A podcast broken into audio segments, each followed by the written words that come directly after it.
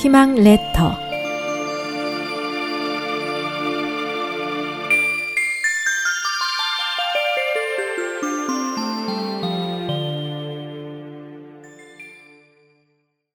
한 입으로 두 말한 결과. 지양이라는 곳에 한 상인이 살았는데 어느 날 강을 건너는 도중에 배가 뒤집히는 사고를 당하게 되었습니다. 그는 나무 토막을 붙잡고 소리쳐 구조를 청했습니다. 소리를 듣고 한 어부가 가까이 왔습니다. 상인은 절박한 상황에서 이렇게 말했습니다. 나는 취향의 부자요. 만약에 날 구해준다면 금 백냥을 드리겠소. 어부는 그를 구해서 강 기슬에 데려다 주었습니다.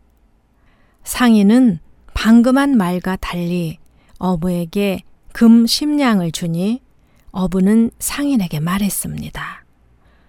조금 전에 금 100냥을 주겠다고 해놓고 이제 와서 10냥만 주다니요. 이러면 안 되죠.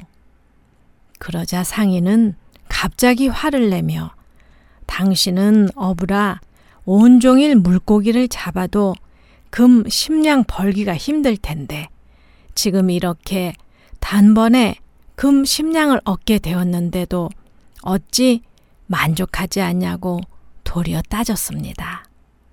어부는 기가 막혀 하며 그 자리를 떠났습니다.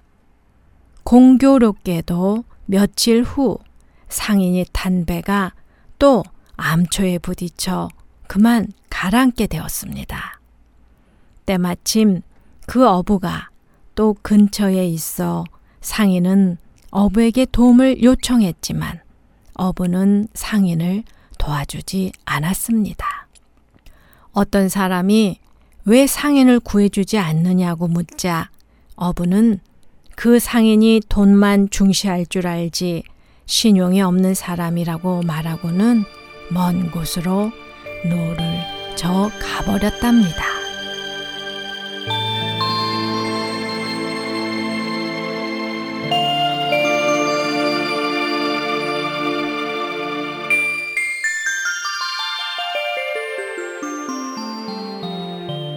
SOH 희망지성 국제방송에서 보내드렸습니다.